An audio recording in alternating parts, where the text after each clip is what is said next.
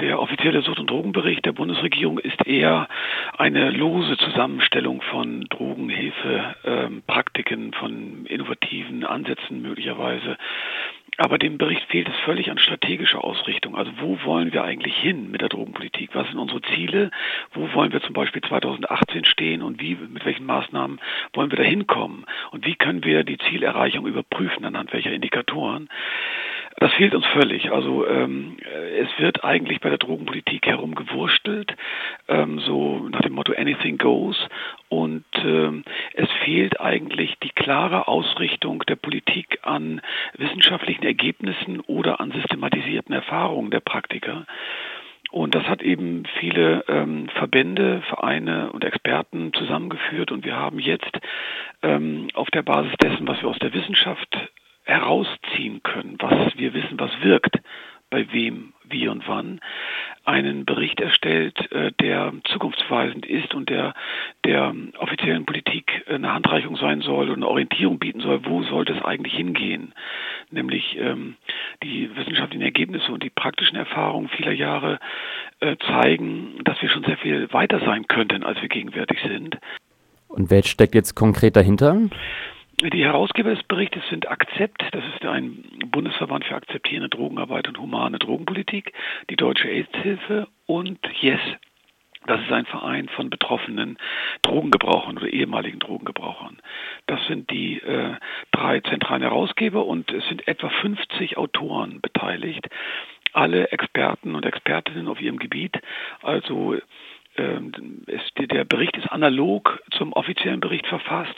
Also es wird einen Abschnitt geben zu Medikamenten, zu Tabak, zu Alkohol, zu nicht stoffgebundenen Süchten und eben zu illegalen Substanzen. Und ähm, die sind alle von ja ziemlich bekannten und renommierten Wissenschaftlern verfasst, die Kapitel. Was versprechen Sie sich von diesem Bericht?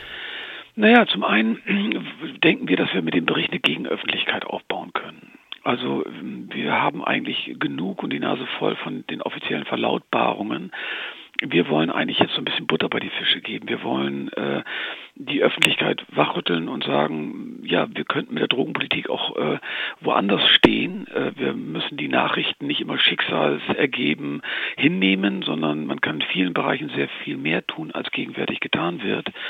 Ähm, das soll der Öffentlichkeit eigentlich ein Signal geben, ja kritischer mit den offiziellen Verlautbarungen umzugehen, als wäre das das äh, Nonplusultra oder als könnte man gar nichts anderes ansetzen oder einführen und keine anderen Maßnahmen ergreifen. Und das ist uns viel zu wenig.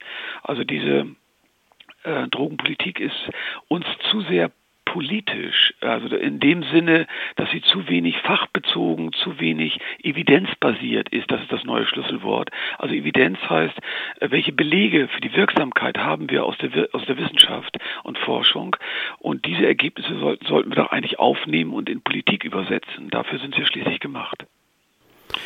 Insofern, und das ist das eine, und wir wollen natürlich auch die Journalisten, ähm, ja, den Journalisten eine Grundlage geben äh, mit Daten, Zahlen und Fakten, äh, wenn sie dann zu der offiziellen Vorstellung des äh, Bundesregierungsberichts gehen, sodass sie da auch kritische Nachfragen stellen können.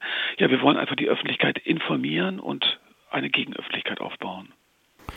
Sehen Sie das Problem auch in der Öffentlichkeit oder ist es eher die Politik sozusagen, die da die falsche, die falschen Methoden wählt?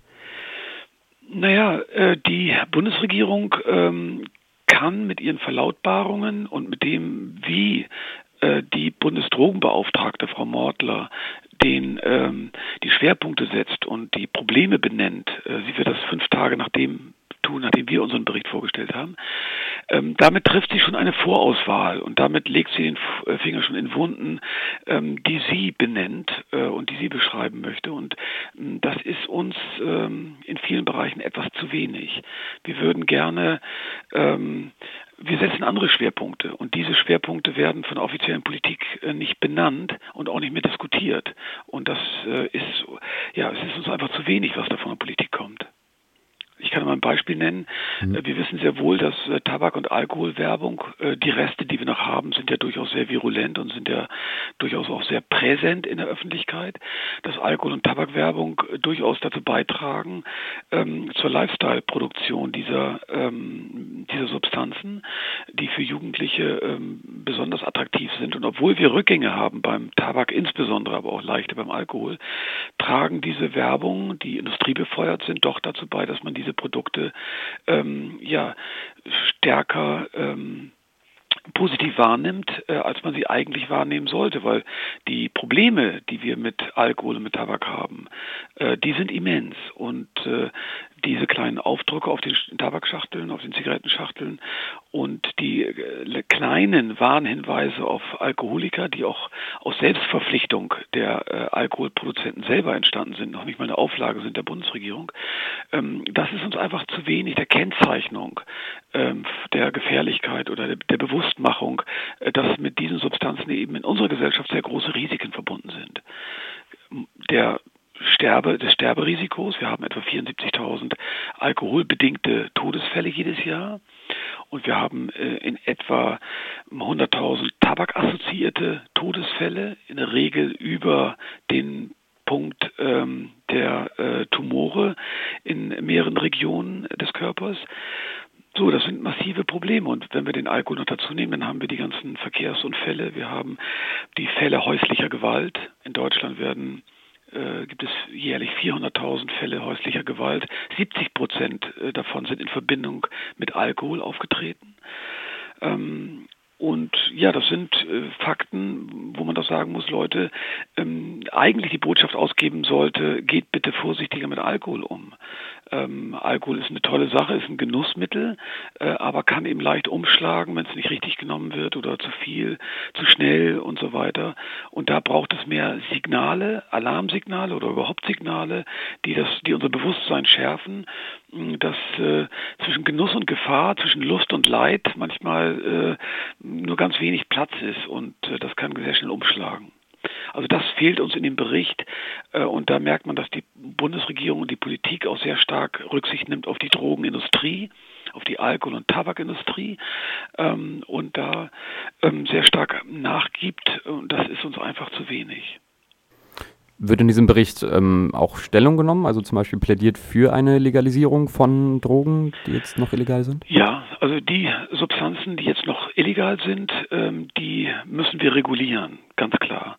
Das, was wir jetzt machen, ist eine Vogelstrauß-Politik. Wir tun so, als ob als ob es diesen Parallelmarkt nicht gäbe, der immerhin doch Millionen von Cannabis-Nutzern in Deutschland äh, ja einen, einen, Zugang verschafft zu Cannabis. Äh, und das ist eine sehr ähm, eine sehr dumme Politik. Vogelstrauß hat noch niemandem äh, wirklich äh, genützt. Also wir wollen eine Regulierung. Wir wollen, dass der Eigenbedarf ähm, von Cannabis etwa äh, und auch von anderen Substanzen, dass das reguliert wird und dass es nicht einfach verboten wird, weil die Substanzen werden ja ohnehin genommen, ähm, in der Regel zu Genusszwecken zu ganz weiten Teilen in wenigen Teilen ja nur um eine Abhängigkeit zu befriedigen, aber auch selbst wenn das das Motiv wäre, ist die Strafverfolgung des Eigen Bedarfs äh, und des Eigenverbrauchs unsinnig und schafft mehr Probleme, als es zu lösen vorgibt. Äh, und insbesondere schafft die Kriminalisierung, die Strafverfolgung vieler Konsumenten äh, wirklich das Leben in der Illegalität, das Leben unter unhygienischen Verhältnissen, äh, die schnelle Injektion zwischen parkenden Autos, weil es eben nicht erlaubt ist und, und schnell in die Venen muss, die, die, die, der Stoff, für den man ansonsten festgehalten wird.